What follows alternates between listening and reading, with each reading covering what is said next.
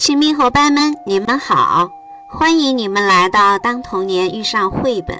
今天，小松果想跟亲密伙伴们分享一个绘本故事《亲爱的小鱼》。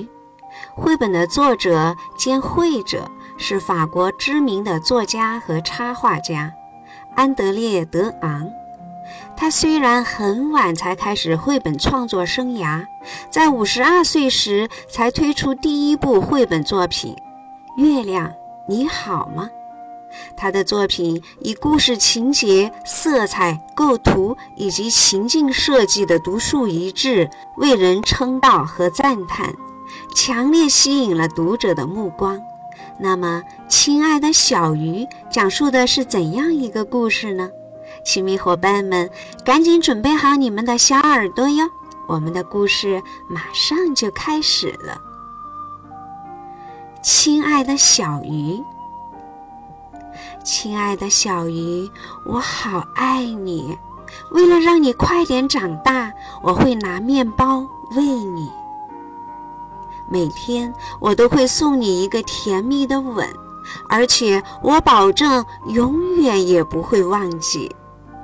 可是，总有一天，我亲爱的小鱼，你会大的没法再待在这小小的鱼缸里。我会把你带到大海边，看着你自由的离去。你是那么的快活。可是，亲爱的小鱼，我好想你。我会一整天在这儿等你，看你会不会游回来。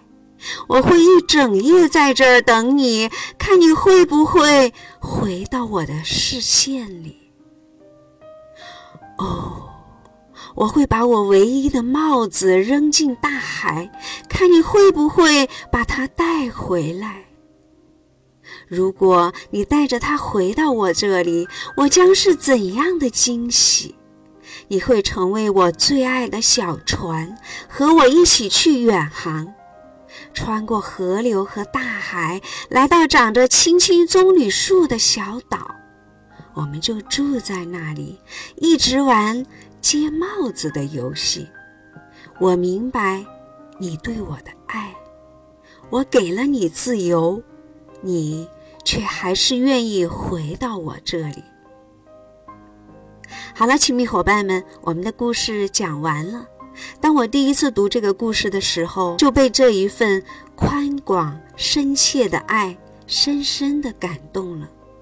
这也就是我今天在故事中配上一组老师和孩子的图片的原因。当初拍这组照片的时候，镜头中老师与孩子的那份相依相伴，深深的感动了我。有爱的世界原来这么美好。好了，亲密伙伴们，我们今天就聊到这儿吧。